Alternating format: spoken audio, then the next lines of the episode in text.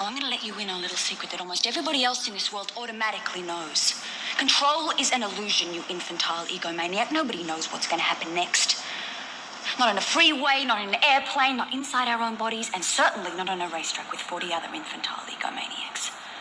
Nobody knows and nobody controls anything. Now, you've gotten a glimpse of that and you're scared. Hi, this is Jim, and this is Second Chance, a Moped Podcast. And welcome, everybody, to another week of Second Chance, a Moped Podcast. Another week. This is the last week of Second Chance, a Moped Podcast. You know what? I'm chasing my fucking tail with that gosh darn Baker's Dozen bike, because now I got that one seat all fitted and I was about ready to send it out, but I was riding with some people this weekend. We had about, 8 or 9 of us. We just went riding and went up in the north suburbs. It was fun until freaking one of the guys, I'm totally blanking on his name, I gave him the part afterward, broke down next to a really nice private golf course. And I don't know if they were Brad. That's what it was, Brad. Yeah, he had to get an Uber. I wonder what his Uber bill was. Pretty much from like north of St. Paul to Minneapolis somewhere. Brad, I'm sorry, I don't know where you live. But, you know, it was a fun ride. Everybody had a pretty good time. And it was just nice to hang out with moped people and go on. You know, we did about 50 miles. And I've been freaking avoiding my Baker's Dozen bill because of my ongoing seat issue. Like anybody else who's done the Baker's Dozen, I haven't, but I'm getting prepared for it. I want to be comfortable, but like my problem was on that long ride I had, you know what, I fucking love the way this bike fits. Why don't I do this same setup? And now I'm pissed because I got to re-weld stuff back on that I cut off and blah blah blah. So yeah, that's my freaking weekend in mopeds. Oh, by the time you guys hear this, I should be either just waking up or catching a flight to Moped Spring Break. You know, Amanda, I will say this.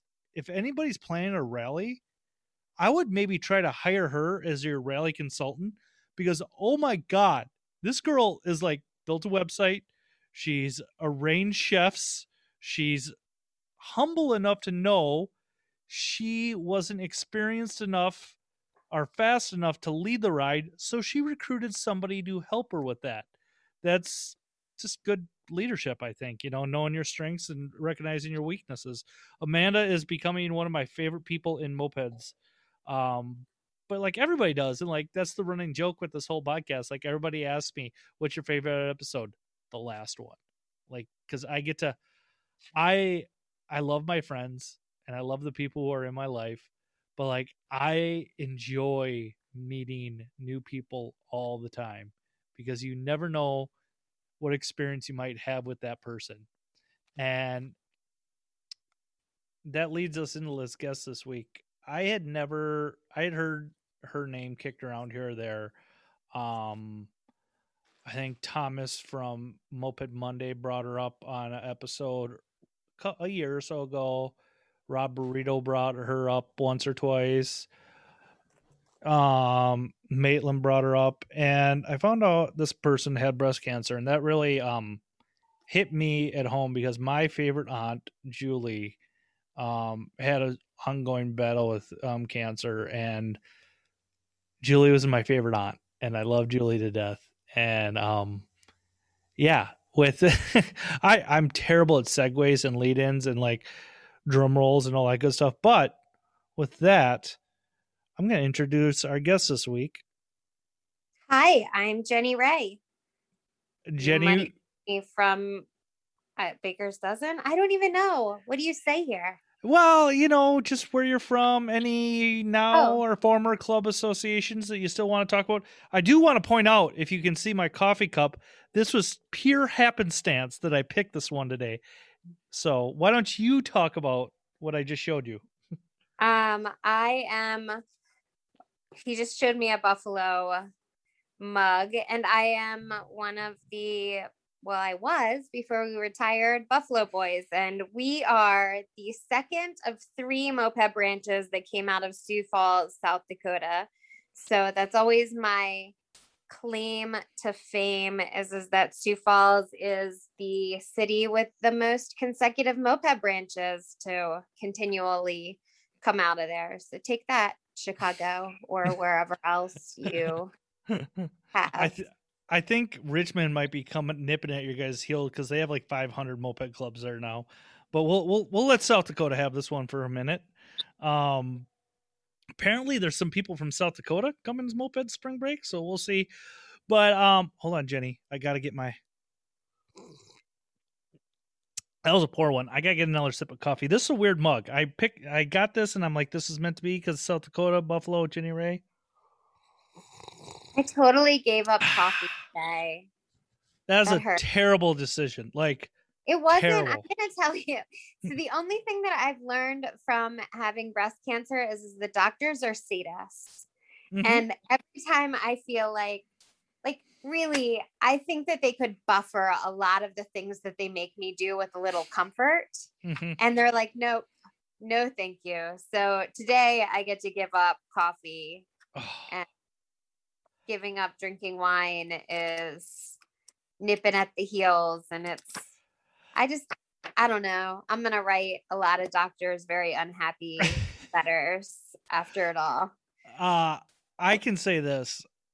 I quit drinking when I was 19. I quit smoking 3 years ago after my moped accident. I don't think I could ever give up coffee. Like, there's no fucking way. Like, that's all I got left. Like, let me have this. Like, but it's pretty awful. Here, Jenny, on Second Chance Moped Podcast, we go through people's moped journeys. What happened? The very first time they saw a moped, to their smile ride, to, you know, what it was like, kind of middle part of their journey, and what it's like today. So, Jenny Ray, why don't you tell us, what was your very first memory of a moped? Not necessarily getting on, but like seeing a moped, conceptually knowing that's a moped, and it's, yeah. Well, I think the first moped I ever saw was actually the first moped that I ever rode. So Brandon Eliason from Janice, and then from the Buffalo Boys, and now from kind of everywhere, is he really liked to eat hamburgers. And so there's a great place called Burger Time that is like an incredible burger place in Sioux Falls, South Dakota. And one time I went over to his house and he was like, hey, do you want to go get a hamburger? And I was like, I do. And he was like, so we have to ride mopeds. And I was like, can I just have a hamburger? And then he showed me this very yellow bike that he used to call the banana bike and let me ride it. And we went and got some of the most incredible hamburgers. And yeah, that was my first moped ride, hamburgers. So everybody's gotten to know by now on Second Chance Moped Podcast. You can find us at Second Chance Pod at Instagram. And I'm not going to do any more emails because it's all over after this. But what year was this? I love my timelines. Oh my gosh. This is the result of smoking way too much weed and watching VH1 Behind the Music during the wintertime. Okay. Wow.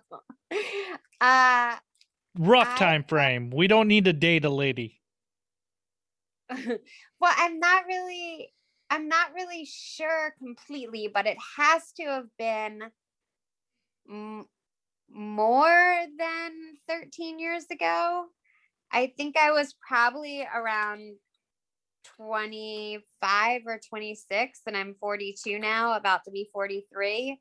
But that's kind of just a guess. We'll say 2008. Yeah, I would guess it was probably right around there. You know, if I was smarter, I would have gone back and listened to like Derek's podcast, because it was probably the same summer he was riding.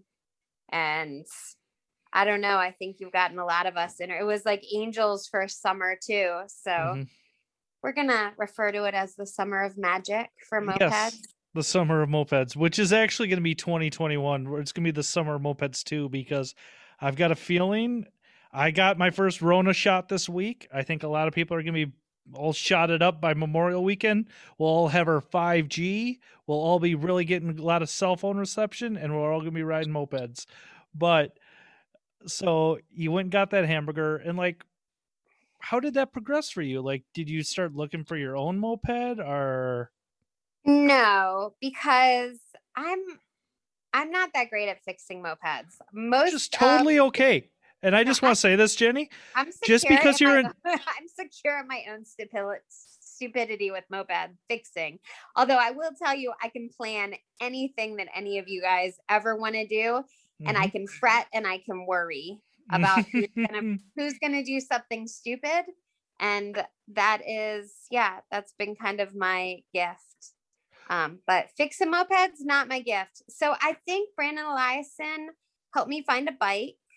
No, that's not true. My first moped that I bought was originally in the Shriners Circus, and Brandon bought two of them. And goddamn so beautiful. Red Puch Maxi, and it had these little things on the front to put flags because it was from the front Shriners. Yes, goddamn, yes. And somehow Brandon had like gotten both of them out of the Shriners, and had two. So he was willing to part with one because they were like a matching set. And you know, who needs two red Puch Maxis from I've got 7 yellow hobbits in my fucking garage right now. I don't know why somebody, okay. Yeah. Well, so that was my first moped. And it was stock and ran beautifully and never broke ever. So I didn't even need to know how to fix anything because it was stock. Mm-hmm. They never break when they're stock. We just can't leave well enough alone sometimes, though. It ran beautifully. Right on, right on. So, do you know, like, I only really heard about Janice, the branch, over the last maybe 2 months now. Like, do you know any of the history of that at all? And not to throw you on the spot. No, I know some of it, but I wasn't in Janice. So Janice was a branch. I believe that Janice was the first branch to travel to an out-of-state moped event. And they went out to one of the moped barbecues, which used to be Memorial Day, Kalamazoo. The Decepticons always threw moped barbecue. And that was kind of how our season started. So you would like go out, start the season, have a barbecue with your buddies. And then there were kind of other things, but Janice started, and was two twins, which is why it's called Janice. 'Cause Janice is a twin constellation. Oh, I see. I never knew. I'm too lazy to do any research. And then it was a bunch of kids, like a handful of kids that knew each other from going to Brandon High School, which ironically, Brandon Eliason went to Brandon High School. Jesus, yeah. And lived in Brandon. That was the town that he lived in. Pretty great. Yeah, his parents were real original with that name. Love it. Mm-hmm. Yep. So I know it started, and they kind of on the Moped Army website, found, I don't know, it's where they learned a lot of their stuff. And then they saw that there was a Moped Army barbecue, and they were like, let's go to that. And then they packed up and went.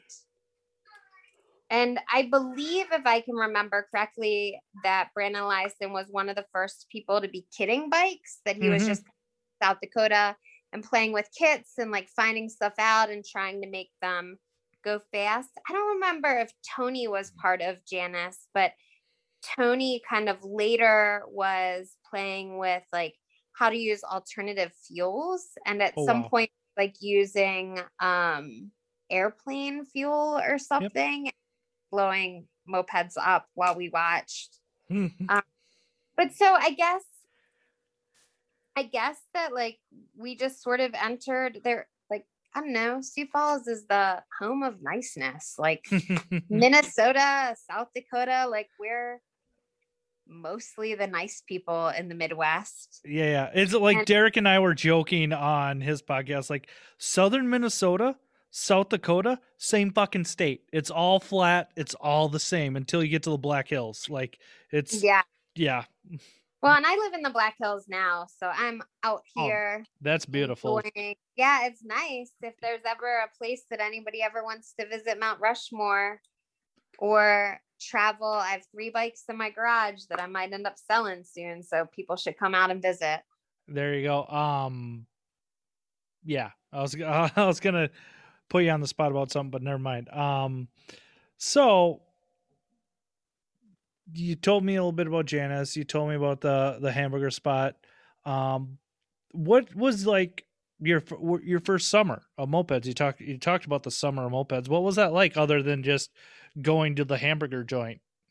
So we started out, okay. So my first summer, we would just kind of all ride mopeds. This is actually how like most of the Sioux Falls branches kind of started. And I even saw a post on Facebook that that Burger Time was closed. So they had to go somewhere else, which I saw that too. Yeah. I like the commitment of like, you know, every Sunday we met to get hamburgers and we rode around and got hamburger. Like that was just what we did. We didn't drink. We really didn't party. We just kind of got together and like went to each other's house. Like we had a bunch of bicycles and asked for our friends to come out and ride around with us. And we rode around. It was Leah for the summer that I was in. Leah and Dusty were riding mopeds. Chris, and I think Chris went on to be a rebel rouser. And then Derek and AJ were kind of this subgroup. They sort of stumbled into mopeds on their own and then joined up with us. And then Bill Thompson was part of it. And we just kind of, I don't know, just this guy named Roy was hanging out kind of a lot. We would just like go around and see who was your first wanted a hamburger. What was your first, was it the first barbecue or like, what was your first, you were probably, it sounds like this is predate of the rally. Like what was your first, was it going to Kalamazoo, your first out of state experience or? Yeah. Like... So my second summer I went to Barbecue 13, which is kind of where a lot of us all met each other. It seems like Barbecue 13 was like a big summer. Yeah. You hear about it from like your generation of mopeds. Yeah. The first like, kind. So, yeah. So I actually made my first moped friend there, and that was Angel. And I was trying to laugh at like, I was trying to think of how Angel and I met, and we were riding in a group ride and somebody hit somebody, like 2 mopeds hit each other. Uh-oh. And there was a girl that had I don't know her name, but I know her partner's name was Gabe Cherry, and she like fell off her bike and she had a helmet on, but she had a seizure. And Angel and I stopped to stay with her. And it's pretty interesting that I met Angel, and I was like also one of her first out of state moped buddies. And we met each other like making sure this girl is having a seizure. And I was like, hey, what's your name? And she was like, Angel. And I was like, mine's Jen. How about you hold this? How about you make sure that she's okay? And let's wait till law enforcement comes. And, you know, Gabe was pretty stressed out and I'm a therapist. So I was just like kind of talking to him about being calm, and Angel had seen people had seizures or whatever, like through tattoo work. Oh, geez. Yeah. And like so we just ended up both stopping and not freaking out. And that's how we met. So yeah, I can't remember who, I met Dave B there and we stayed with him, and I don't know. There's just a bunch of us that met. Not to sidetrack you too much, but Jason from Moped Monday has dubbed me Days, and this ties into seizures here. The first time I almost died. Don't you love a story starting like that? I was on a beer run for the next day and I missed a stop sign and head-on collision with a car, but I woke up and my head hit the A-pillar of the truck and 4 skull fractures, torn blood vessel in the brain. And I look around my truck and two thoughts came to me. First one was this. My mom's going to be pissed. I was 17. My mom's going to be pissed. I'm not going to be able to drink my beer. And I quoted Days of Thunder. I I told them I wasn't a car battery. I didn't need recharging. And I guess like that was all I remember, but I guess I got away from the ambulance crew and walked out on the road and dropped and had a grand mal seizure. And like, I saw the ambulance load me in, and day and a half later, I wake up in Rochester, Mayo. So, and that was just south of Mankato. So nice little helicopter. That was the first time I rode in a helicopter and never remembered it. So yeah. Well, yeah. That seems like a terrible experience. Yeah, it was something that really shaped my life for the next, till now. So, but right on. So I'm in the seizure club as well. You beat Angel, and Angel is, Angels and everybody who this is what's awesome about the moped community. As soon as you talk to them, you have this stupid connection to them. And like Angel I had on the podcast, Angel's always welcome my house, like everybody else on Second Chance Moped Podcast. And Angel is an awesome, awesome, awesome person, just like yourself, Jenny Ray. So you go to barbecue 13, you meet Angel, you help a girl who had a seizure. What was the next few years in mopeds like for you? Well, I went home after Moped Barbecue, and we used my husband's car to pull it out, and Derek and AJ blew up my husband's engine. And so I came home after that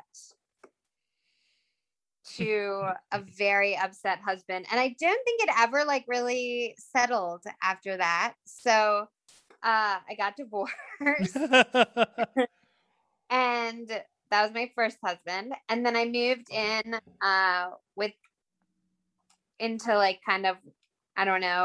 Brandon Eliason's house, where a lot of the moped kids were living. Dylan was there, and I think Chris was there, and there was just a bunch of us. And then Derek Laman and I started riding mopeds to get ice cream to heal our hearts. He had a hurt heart too. And we just ended up becoming really good friends, and then made out a bunch. And then I married him, and he was my second husband. Right on. Yeah. That's our 10-year divorce or anniversary. I don't know how you I'm pretty sure Hallmark has a card for it, Yeah. Well, I have recently been talking to him about how I feel strongly that I'm a very good ex-wife. I'm a horrible wife, but a very good ex-wife. Okay. And I may have him convinced to send me a divorce anniversary gift. It's the tin. It's a 10-year. I call him a lot about it. And that's funny. Recently, I called him to ask if he wanted to get remarried for our 10-year anniversary, of which he said no, because he thought that would greatly limit his ability to maybe date or something. Yeah, but generally having a wife will every time. My ex-wife, we get along. She recently bought a house, and she asked if she could come over and transfer some hostas plants. I'm like, I don't care. You can go ahead. If you think at this house you can maintain a garden, go ahead, because she couldn't last time. But I think divorce is the way to go in relationship. I have some incredible ex-husbands, and they are lovely human beings. Yeah. I'm crazy. I'm never getting married again. I can handle being together with somebody for about 4 years, maybe 5. And then, I'm unpleasant. Yeah. Certainly unpleasant. Yeah. Yeah. I'm an asshole. Leave me alone most of the time. I can be really good for bursts at a time, and then just leave me alone. But yeah, mopeds. Yeah, it's a funny world. It's such a strange thing to have two worlds, really. I have kind of my moped world, which is my family, and then I have also this world where I work and function as a grown-up now, which I didn't have at the start of mopeds, but now I guess I'd be a grown-up. So here I am. It's weird doing that adulting thing during the week. And then I think David from Los Chupacabras said it best, I go to work, and for me at least, and maybe some other mopeders can identify with this, the last hour of the day, I just want to get out and ride in the summertime, because like Midwest, Jenny can identify, like we don't have a lot of nice days. It was like 75 here, and it was 82 here yesterday. That's a beautiful thing. That's a beautiful thing. Nice thing. And it's going to snow tomorrow. No, is it? Yeah, it's supposed to. But we're up in the, we're kind of more in the mountains. So yeah. Yeah. It's supposed to rain here. There we go. Fucking Midwesters talking about the weather. So you and Derek, you get ice cream, you make out, blah, blah, blah. Where are you guys in mopeds at this point? Are you just riding? Are you living in Sioux? Well, we were both Buffalo Boys at that point. We were Buffalo. We started the Buffalo Boys before him and I got together. I think we were living in Minneapolis for a hot minute. And then I got a job for National Health Service Corps, like literally in the middle of nowhere in Magnolia, Minnesota. Yeah, like the smallest, most pathetic, like town of 202. And there was like shit to do. But I will say I'm the proud owner of a gas station that has been converted into a house. And I still own it because I can't really sell it because it's a gas station in a town of 202. And pretty much Derek and I were the only people that would have ever wanted to live in a gas station in a town of 202, but it had a damn nice garage. Yeah. It had like a bathroom in the garage. I don't even know how I ever saw him. I thought I went through every small town in southern Minnesota. And I think you said that to me once, Magnolia. I'm like, I don't know at all where that is. And I thought I was a really good drunk driver that went through all those small towns. So congratulations for finding a town I've never been to. Thanks. Hey, we all got to have goals or something like that. Well, if you're ever there and you need a gas station that is converted into a house, I'm good. Yeah. I'm good. Like I got out of southern Minnesota and some people, that is awesome. They can love that small town life. It was never for me though. What can I say? So you and Derek, you're married. You got a gas station for a house. Where you at mopeds at this point? Are you guys kind of getting around the country, going to rallies, or like? I think I can't remember if we were going to a lot of rallies at that point. I don't know. It's South Dakota is funny because like to go to a rally, you got to drive, and like the closest rally from where we were at the time was like 17 hours away. like there's a Denver branch, and now there's a Minneapolis branch, and now, but like, man, there was jack shit for a while. It was like just us holding down the Midwest with like Michigan, which is really not anywhere near us. And then West Coast, like that was kind of what it was for a while. So I don't remember the timeline exactly. I think like for me, rallies started up. I've always gone to a couple a year. But I kind of picked up when when we were living in Memphis, I was living in Memphis for a while with Jason and Lucy, who are like the sweetest people in the whole world. Okay. And then we went to a bunch of like the southern stuff. And then I also, when we were in Denver, it was just so easy to fly everywhere that like one year I ended up flying like to I don't know, maybe 8 rallies. That's awesome. If you have the ability to jump in a plane and get to a rally that way, thumbs up. That's what I'm doing for Moped Spring Break. If I could figure out a way to do that for the pinball, I definitely would. And we're going to talk about your Baker's Dozen / pinball experience later on in the podcast. Don't you worry. So you bounced around a little bit. How we might as well just kind of segue into that now. Like, how did you get involved in the original long distance moped race pinball. How was that? How did you even get involved in that? So I actually did the second, started planning at the second pinball, not the first pinball. Yep. And so the first one, I think, was just kind of West Coast. And I don't know. First one was East Coast, Jenny. It was Portland, Maine. That's what I meant. It was Portland, Maine, down to Key West. Yep, yep. And a bunch of my friends did it. From like Josh Gill did it, and I just kind of a bunch of my friends did it, and it seemed really interesting. But I'm kind of a planner, and I don't know that the first one.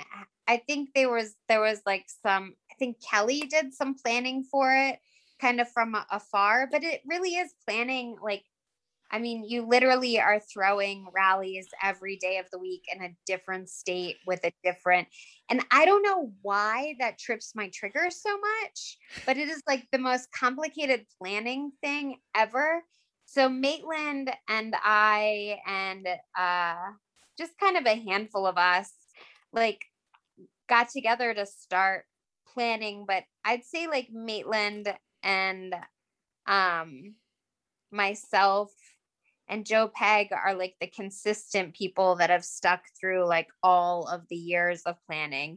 And then a lot of people have like Andy is helping now. And there's, I feel like I'm missing someone, but I do all the housing and most of the finish lines and routing stuff where they do a lot of the computer stuff, like websites and, but I don't know. I'm just real type A. Like if you know where you want to, and also like, I don't know. It's like, at this point I plan summer camp for the adventure that I want to have with my friends, which is pretty nice. I mean, ultimately the people that do pinball, well, it was pinball there now, but now it's Baker's Dozen, but the people that do Baker's Dozen are like the people that they're like, they kind of do it every year. So it really is sort of like a family reunion at this point for me. Let me ask you this. When you guys went from the Baker's Dozen to pinball, how come you shrunk it down to such a low number? Because of 13 teams? Because, well, it seemed like, I think I saw a video documentary or whatever. I'm fucking that word up.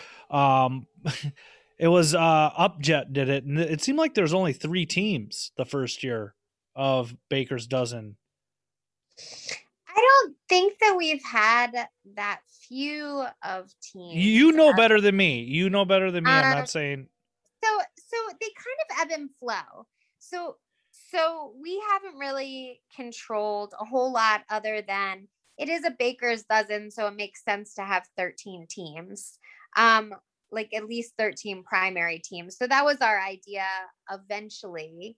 But we've had some, like one year there was 60 people that did it. The Midwest one was pretty decently big. But then when we went from New York to Los Angeles, I mean, that was a much smaller one. I mean, there aren't a lot of people that are hyped to do 350 miles through the desert in New Mexico. Like that's a much harder one this year. So we sort of ebb and flow. We try to pick routes that are one, like the route that we pick, we kind of know what our idea ahead of time of what that will pull with the riders. Like, so the Midwest, when we did the Midwest, it was flat and it was corn. And when you go to and it was long distance, but there wasn't much stopping. So the bikes that were pretty good were those bikes that took forever to hit their power band and just held strong on flat go ways. So each one, you know, when we did Coastal Route 1, I mean, it was a beautiful, nostalgic route the whole way down. We went from Seattle, Washington, basically down to the border of Mexico through the Big Sur. I hope somebody does that again, because I wasn't in mopeds then, and like I see Travis's video of that, and I'm just like, I see them going. I never call it the Redwood Forest. It's the goddamn Forest of Endor. I see that and I'm just like, I want to fucking. I had Matt Man from Moped Head. Like, those guys live near there. I'm like, you guys should do a rally over there because, like, I want to go ride mopeds through the Redwood Forest. That's something I have to do. I don't give a shit for the rally. Cool. If you really love the way, so I always loved mopeds because everything feels different. Motorcycles go so fast that it doesn't feel super different on my skin. But like when you go down by water, like your skin gets chilly in a moped, or but the Redwood Forest, I swear they it felt like they breathe. Like, it was cold at night. It was wet and humid and cold at night and then warm during the day. And it was like the craziest feeling that I don't know. Like, I think that's why I love mopeds now, because of people. But when I really fell in love with them, it was because it was like a way to experience the back roads of the world in a way that I couldn't explain verbally. Like, it was so tactile, you know, like I don't know. I went and sat at the Grand Canyon with all of my buddies after riding mopeds for one of our Baker's Dozen. We had an end day at the Grand Canyon, and we all rode together out there and sat together as a group of 30 of us. And we're just like, oh, fuck, I'm looking at the Grand Canyon with my best friends. And, you know, it was incredible. And so this one coming up, I'm really excited about. I'm always very excited about them each for this reason, or for some reason, but this one will be the most complicated riding of any of our routes thus far. Some routes you've won because of your teamwork. Some routes we've won because people have won because of their ability to navigate through cities. Sometimes people have won because of their lack of a chase. Actually, chases seem to slow you down a little bit statistically. Like, our solo riders actually do very well. As I raise my hand, I've got a chase, but I am my own team kind of deal. I mean, but this one, I think we're doing Tail of the Dragon this year, which is considered the hardest spot to ride in a car or a motorcycle. I don't remember exactly, but I think it's got 200 and some turns within an 11-mile radius. So awesome. So this is, I mean, we're going through basically Appalachia, we're kind of up in that area. And it's actually most of the places that we are stopping. So we weren't really sure about COVID this year. So it's going to be a camping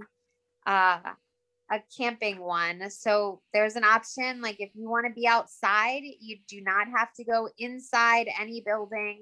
There's no, if you still need to distance, or if you're not vaccinated by then, or if you choose to not get vaccinated, it's a great way that we all will have the opportunity to be with each other while being outside and experiencing social distance. So that's kind of nice. Yeah. But yeah, I'm excited. One of the times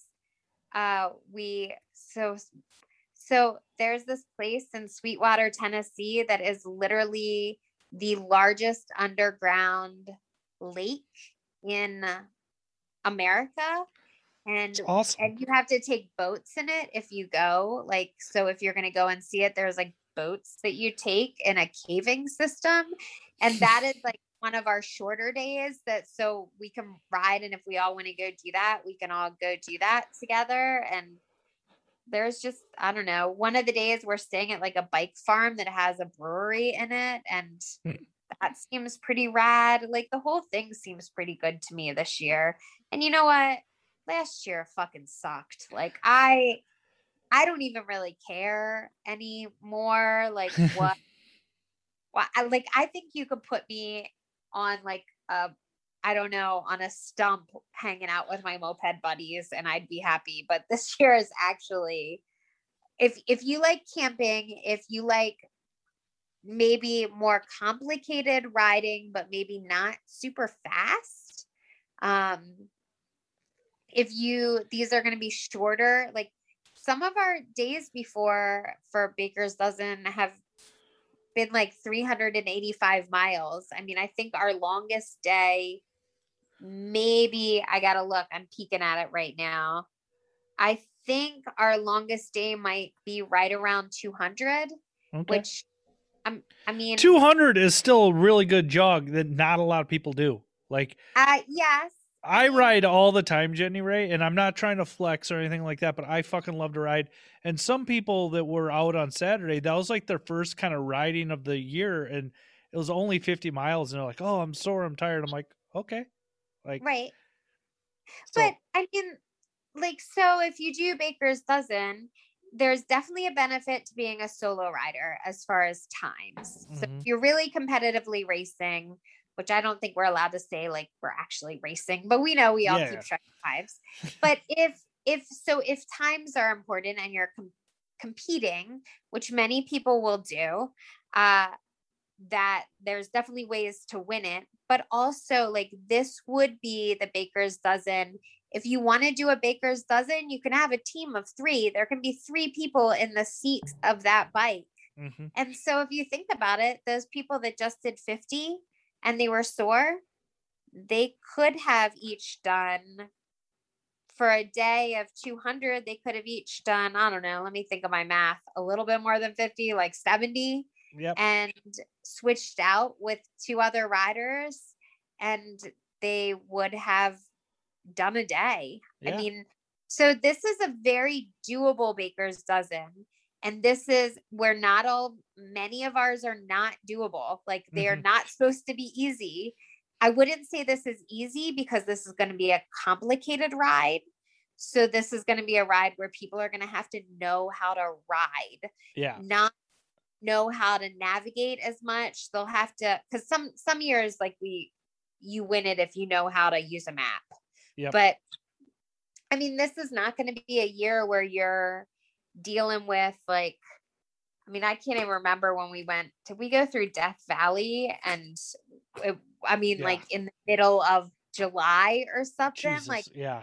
Like, that's literally a death march, people. Like, like this isn't that year. This is the year where you can go and you can do Baker's Dozen at however it feels good for you, and it is very reachable this year. However, this will be the year, if you want to compete in Baker's Dozen, that you really need to know how to ride. Yeah. And I know old Weld Wizard, who is doing the medallions, and I want to know, I asked him about that. How's that going to work if there's solo riders and then there's team riders, how they're going to divvy the medallions up? Like, nobody's answered that one, but he wanted to do it, but his company is moving buildings. So, like, that's why he can't do it this year. He's like, God, I want to, but I just can't. So, I mean, each team gets whatever the medal is. Like, we have 1 medal per whatever, but we do our times the same way. Like, your team, the bike, it's actually the bike. If you think about it this way, it's the bike that wins, not the ass the bike, but it's the bike that we're watching. And so, you know, that bike gets its medal, that whatever. So it goes that way. And we just kind of let people figure it out. Usually by the time, everybody is very hyped at the start of Baker's Dozen to win and compete. And probably by day 3, people are like, I'm just really excited to make it through today. Everybody, And day 5, everybody's ready to stab each other, is what you're saying? Yeah. I mean, I think we all get along really well together. There was one year that there was some conflict, but I think, you know, we have some pretty strong rules associated with being supportive to your fellow man. And we'll definitely DNF people if they are a danger or hindrance to others or tamper with anyone's bike. Yeah. And when I say stabby, I just talk about myself. Like I get like loud, and that's all I'll do. I'll get loud and I'll swear a bunch and I'll walk away. And I'm always mad at objects, never people. I frankly think that there is every single team can do every single day for this one. But it doesn't necessarily mean that you'll win it. But that definitely, also, I think Charlie, I don't know if Charlie Buzzard is going or not, but I will say one year, Charlie decided that every person was going to finish Baker's Dozen, and he stopped to fix everyone's bike. Like literally stopped. And he probably would have placed first that year, but he fixed everyone else's bike that failed. He just like was at the end. And he just followed along and fixed everybody's bike and gave him a little pep talk and got him back on the road. So hopefully Charlie is here. Well, I'd like to see Charlie. He was, I can't speak for Charlie. That's all. Yeah, it's not my place. Yeah. You said 2020 sucked for everybody, and it fucking did. And I mean, dude, I had the worst ever. You like, did. And I could like make up my luck. My 2018-19 sucked, but it didn't suck as bad as your 2020. Do you kind of, for the people who don't know, do you kind of just want to give us the cliff notes of kind of what's gone on in Jenny Ray's life? I mean, I know Thomas kind of said something when it first happened, and do you just kind of want to give the moped community kind of a status update about you and your health conditions? Yes, but first I have to give a thank you, because I would not be okay right now if it wasn't for my moped friends. There were three people that like completely subsidized my living expenses. And one was Thomas and Ash. And that, so I guess that's two of them. So Thomas and Ash, and then Mars, I don't know if you guys know him from the Boston area. I've heard the name kicked around, and that's the truth. That's not me trying to be nice and associate. And then Joe Pyrick, who's an old Hell Satan. And I don't know that many people know him because he's been around for a while, but kind of does lots of things. But so they actually financially subsidized my house or my life. And like, I mean, like, to the amount of like $15,000. That's so unbelievable. I'm so very thankful that they kept my kids fed and all of that. And when I think about mopeds, like who would have thought that Barbecue 13 would have been what pulled it together and like made cancer be okay. But I got diagnosed with breast cancer at the very start of this pandemic at my very first mammogram. I went in to have them check out my girls, and then found out that my girls were filled with all kinds of cancer. So aww. I have a brand new set of girls now, of which have never been touched by any moped person. So they are as pure as the driven snow. So I'm pretty hyped about that. Maybe it was you guys that did it in. So all of my moped girlfriends, if you've ever had your boobs touched by a moped boy, go get a mammogram, because we don't really know what did it, but there's a lot of 2-stroke oil on those fingers. I don't know if that's the cause of cancer, but one never knows. I'm not sure. Yeah, just go get it done. Yeah, check it out. So but yeah, I got diagnosed. It was my first, and I don't know how much you guys want to know, but it was my first, well, it's kind of funny. So I went in and got diagnosed and found out that I had cancer, like the day that my job shut down. So I'm in the waiting room, and I had like had all these tests. And like, you kind of know, they're like, oh, you got to come back for more testing. And then you got to show back for more testing. We can't really tell. And you're like, well, fuck, you just gave me like radioactive dye. Yeah. So I'm certain that there's like, oh, this was like a $10,000 test. Like, I'm certain it's not great. Yeah. Like, yeah. But so they schedule you this appointment, where you go in and then like someone officially tells you that you had cancer. And mine was at the very start of COVID, like the very, very start. So I'm sitting in the waiting room and my job calls me and my boss is like, hey, don't come back to work. There's this disease and we have to clean everything. So we're going to close. It was like a Thursday. And she was like, we're going to close until Monday to give proper time for everybody to clean.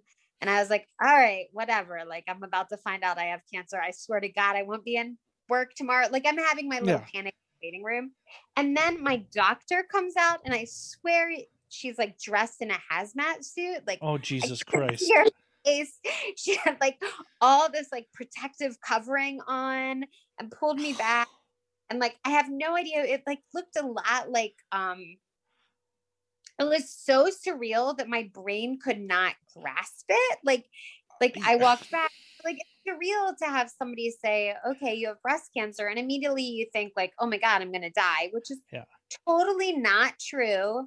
Like breast cancer is a very treatable form of cancer. I will say it sucks to get it treated, but it's not true. Like most people don't die of breast cancer. But, so she comes out and like, it was hard for me to process at the same time, like that I have breast cancer and that like my doctor is dressed in a hazmat suit. And that's traumatic as fuck. I can't even imagine, Jenny, like what the fuck do you say to the doctor coming in with a hazmat suit? It's like, what? And it's like, it's a big enough disease that like, you have to have like a hood and a like respirator on.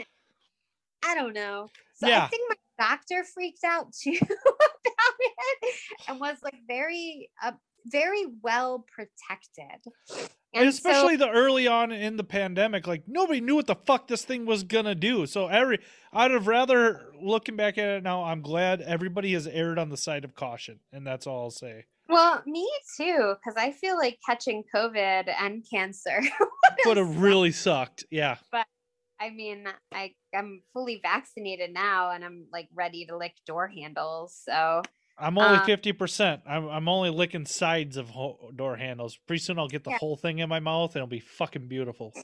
It'll be good. It'll be good. Yeah. It'll be nice. I'm going to like shake some hands and give some hugs then. That'll be some good stuff. You know what? I might break the rules at Moped Spring Break. I'm 50%. I might fucking hug the shit out of some people I haven't seen for a year or so. Whatever. That's good. Yep. That's good. Yeah, I think it'll be a good... I'm itchy for like... I think I'm so itchy for this year's Baker's Dozen. And we did it so that... Like the idea of sitting around like campfiring with all of my friends for a week sounds pretty rad after the last year. We just did not see each other. Yeah. But yeah, so I guess like treatment wise, I still have chemo until October 19th. I have like no detectable cancer. They can't find it. Like they can't find that I have any cancer. And so they believe that I am cancer free. Yay! It's pretty exciting. I've had a ton. Yeah. I moved over into survivor status and like they talk to you different, but I mean, I wish I had gotten a mammogram earlier because by the time that they had caught it, I was late stage 2 or early stage 3. Yeah. That's. And so I had a really large, and for those of you that have seen my breasts, which unfortunately is a great many of your listeners probably, I mean, I'm like, was very small breasted. So like, it was probably like an A or a B cup. And the tumor was 3 centimeters up and down and 6 centimeters across. So it was like functionally half of my right breast, and it was in my nodes. And so that's why they say like, we can't detect it. Like they, you know, like it was in my lymph nodes. So they're pretty certain that chemo did it and got it all out. But I had chemo that made my hair fall out. I had a double mastectomy. I had my ovaries removed. I found out that I have like weaker bones, so I broke a couple bones. Oh no. Like just because, I don't know, they like mess with your estrogen levels when you have a female, like breast cancer can be related to estrogen and progesterone, or and another thing called Herceptin, I think, or HER2 protein. And so mine like ate all of those foods. So they like limited my estrogen, and estrogen is one of the things that makes your bones strong for women. And so I've gotten to do, which is why I had to give up coffee today, because my doctor was like, oh, your bones aren't strong. Let's try to do it by diet and exercise. And I was like, what's that mean? And they're like, well, you have to start exercising and you can't drink wine or coffee anymore. And I was like, you're a real motherfucker. Dude, that, again. I'm telling you, they're sadist. I think they make it up. Like, I think there's like, I really do think they make it up. Did they make sure you weren't a smoker as well? Because that's all I heard during my recovery time when I shattered my femur, like, and when I tore my heart. They're like, it's a good thing you quit smoking because you would take a lot longer to fucking heal. And I was like, yeah, well, they actually were like, really, when I got surgery. So a double mastectomy is not an easy surgery, and I've had a decent surgeries, but they were very clear about like it's not not smoking, because you just heal. It takes forever to heal. But I don't smoke. I should probably start to at least make getting cancer honest or something. I don't know. Yeah. No, don't smoke, Jenny Ray. It's a bad deal. Like, no, I'm still smoke free. So I'm like super wholesome now. I got like 1,000 kids, and I don't smoke, and now I don't drink coffee, and I don't know what happened to me. Adulting. That's what fucking happened. I know. But it's awful. I know. And my kids really want to go on Baker's Dozen with me. And I'm just like, I just need some space from you. Like, why? I mean, my kids are rad. So I basically have 4 kids that are foster and adoptive kids. And I have a 16, a 15, and 14-year-old girl. I'm adopting a 13-year-old girl. So I'll have 5. And then I have a 3.5-year-old. And my 3.5-year-old is kind of always with me. She's not very judgy. My other ones are very judgy. And and I always am like a little nervous that they're going to just come out of their like little judgy shell and do super naughty things. Because you know, it sounds great, but I basically have a moped group of naughty teenagers now. Oh. So like, I feel like mopeding has like prepared me for this. Have you let them get on mopeds yet? No. And you know what? I can't ride right now because of my bones. Exactly. But, I have 3 really nice bikes, like in my garage, and one of my girls wants to ride so bad. Come on, Mom. I know. Well, Dylan, get her a full face. I'm sure somebody in the moped community will donate one and freaking let her ride. I know. And I have 3, and she's such, I like to say they're such good kids, but I'll be honest, my kids are little terrors. They're teenage girls. Okay. I have 1,000 nieces. Like, they're all girl. Like, they're terrors. They're so feisty, and they're good in the, like, they behave well. They're just sassy, you know. They're teenage girls. We've said this like 4 times. Like, yeah. But she wants, I don't have any unkitted bikes at this point. So I have, what am I going to put like a 16-year-old on a bike that does like 45 to 60? Like, I don't know. I don't have any mopeds with training wheels. I think there's a moped club out near your way now in Rapid City, like the Sloths or something like that. Like, they're a Grom club. You know about them. You let me know. I don't know who they are. I'm not going to say Turbo Snails, cause those guys are out in California, but like the Street Sloths or something like that. They're on Instagram. Oh, well, will you send me that information? Because I should connect to them. Yeah. It'd be pretty fun. I don't know anybody out here. I just get on that Instagram, Jenny Ray. Like that's where like all the Instagram. That's where all the unknown moped people are at, is Instagram. Dude, I'm a 42, almost 43-year-old woman. Yeah. Like I'm not cool anymore. I really am not. I was never cool. What are you talking about? Like I'm a dork. I am the biggest dork you'll ever meet. Like, yeah, no, don't even talk to me. You are cool. I can tell you that much. I'm a freaking dork that lives on the right side of the river in Minnesota. But when you and your girls come out for the 3 fair thing we talked about the last time, yeah you guys are still welcomed. Just so everybody knows, this is actually Jenny Ray's second chance the Moped podcast. I got really drunk the last time and threatened to fight a lot of people, so he didn't publish. Me. Yeah, and it was very. I'll admit, Jenny was going through some stuff. I was maybe going through some stuff in my own life, and I'm a sensitive pea, and that really fucked me up for about 3 days. And I was like, I can't fucking publish this. I just can't. So.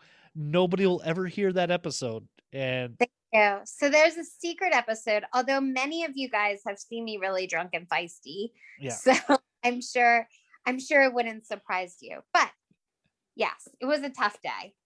But I did agree to allow Jenny Ray and her 55 kids to come to my house. And I am still more, I wasn't just saying that to agree with you, so talking. You didn't beat me up over the internet. You guys are still welcomed in my house. We're definitely coming. So just you don't make any plans for Labor Day weekend, or you can, and we'll just use your house. It's fine. Yeah, whatever. It's mopeds. It's fine. And if anybody wants to come out here and visit in Rapid City, we have a ton of space and lots of fun stuff to do.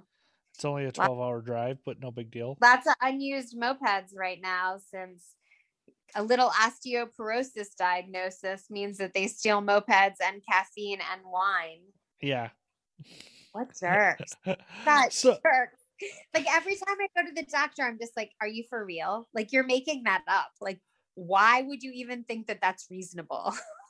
Jenny Ray, don't worry. One day the worm will turn. And they'll start giving you good news of what you can start doing again. It's gonna be like weekend. I remember 6 months of doctor's appointments where they kept telling me what I could and couldn't do and couldn't do.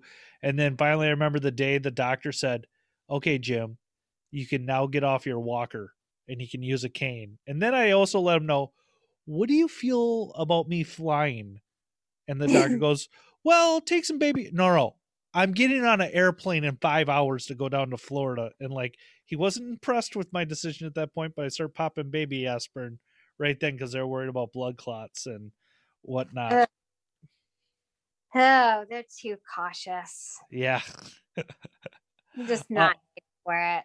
But yeah, I don't know. Health stuff has been crappy this year, and I have the tiniest little pixie haircut at this point because it's so punk rock. It's pretty tough. All my hair fell out, and that's not fun. But it's grown back, and it's very thick and luscious. I will say that the pixie hair you have. We've got a good. What was that, Jenny? I got good hair. I'm looking at it right now. You guys. Yeah, but I'm looking. Oh, my coffee is almost out, so I think we're almost getting towards the end of the podcast. I can't thank everybody enough for this journey I've been on for the past year. And everybody hears me talking about Gail. She is calling me right now. Gail's my mom. Sorry, Mom, I had to hang up on you.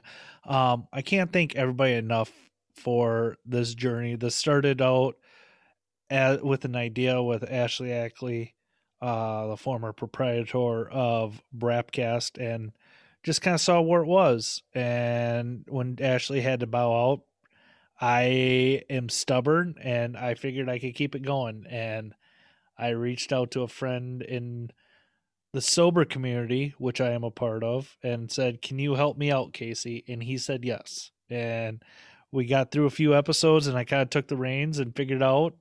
And it's been fucking rad. I have met so many people in the moped community because of this. It is giving me, you know, it's been pretty enjoyable. I will say that, getting to meet people like Jenny Ray, actually getting to talk to, you know, one of the early episodes, Thomas and Ashley, Ashley, you're a fucking cat mom. Regardless of what you say, you love cats. You can talk all the shit you want on your podcast, but we all know how much you love cats. For somebody who doesn't like cats, you post a lot of pictures about them. That's all I'm going to say. That's all I'm going to say about that, Ashley. To David Los Chupacabras, dude, you're still one of my favorite episodes. Like, I am going to come to LA and we're going to get those fucking burritos. But yeah, Jenny Ray, is there anybody you want to shout out or say hi to or anything like that? No, I feel like I say hi to everybody in real life. Although I will say, I just saw on the Instagrams that Bronwyn just got married, and I want to, even though she's not listening, I'm real happy. I was real happy to see that. And I suppose I'll shout out to whoever is in Rapid City that I don't even know that should maybe come over and get some hamburgers, because I think we got hamburger joints here, not Burger Time, but joints. Also, why did you set your thing for a year? Like, I don't know who starts at something and they're like, why didn't I get to set my, like, I could have set my cancer thing to be like, I'm only going to do this for a year. But like, why do you set it at a year? Realistic goal. Some of it was out of spite, because kind of the way things ended with Ashley, it was kind of all, you know, the reason why Ashley left was because I can be a perfectionist at times, and I will never ask somebody to do something that I wouldn't be willing to do. And Ashley was unable to fill some commitments, and I called her lazy, and she didn't take that well. Very nice. No, it wasn't, but I have since apologized, and Ashley is always more than welcome at my house, and more than well, I will still work on her bikes if she needs me to, because Ashley is good at a lot of things. But like, as you talked about, Jenny Ray, you know, you're not a wrencher, and you know what? I want to say that's okay. If you're into mopeds and you're not into wrenching on them, that's fine. I am an idiot who's been turning a wrench since he was a kid, and I love the puzzle. And I used to get in, like, if you just want to ride mopeds and have people fix your bikes, that's fine. That's okay. I mean, Harley people do it all day long, and nobody gives them shit because none of those guys know how to work on their bikes. Yeah, that's right. I said it. But yeah, that was kind of my thing. I just wanted to do it for a year, and I don't know. It's kind of, I'm wondering if that's. So how long are you going to do mopeds for before you quit? Did you give yourself a realistic goal? Are you like, I'm going to do mopeds for 5 years? No, I'm going to buy 23, no, maybe 9 Honda Hobbits that are yellow is like your level. I'm trying to liquidate Hobbits right now. Goddamn Eric from Mankato, fucking hoarder Eric is what I'm going to call him. He sent me a damn Craigslist ad today for a Hobbit for $155. Jenny Ray, why the hell is somebody selling any moped for I don't know, but if it's stock, I will totally buy it for my kid. I just need a stock bike for my kids could ride stock. I'm okay with that. I just cannot put them on my kidded bikes. Well, everybody heard Jenny Ray giving me shit for the last 20 minutes. I cut some of it out because it was just her berating me. But Jenny Ray, I love you. Yeah, I said a month or so ago that this is coming to an end. I gave a year commitment. Once I throw this up, it's going to be roughly a year. Moped Spring Break's going on right now. Going to be going on this weekend. I fly out Friday morning. Jess Smog's picking me up. I can't wait to see Jess and Conan. It's been too long, guys. You got Paul Johnson, Josh Davis, Mickey, Marie, and I'm sure I'm missing some other people in a van somewhere going across the country. And that's what this is. It's a moped community, and I've got to meet so many more people in the moped community because of this podcast and Jenny giving me crap. And I would have never learned about the Baker's Dozen build if it wasn't for Moped Monday podcast. Thomas and Ashley, you guys are so kind and giving of your time to so many people. Jason is that cool cat that I think a lot of people want to be like, that just level all the time. Every time I think of mopeds, I think of getting on Shane Johnson's black 83 Hobbit. It was the reason why my life is destroyed today. And Jenny kept giving me crap. What are you going to be done mopeds in 5 years? And like, timeline. What the hell's a timeline? So I think I wouldn't be able to articulate myself well enough. And I remember hearing once in a movie, I think it was American History X, if you can't think of something, steal it from somewhere else. So with that, I will give you my response if this is over or not. I'm not leaving.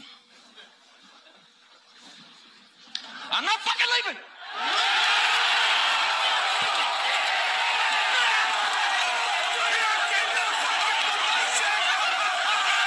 The show goes on! We'll see you next week. Mopeds are dumb, everyone.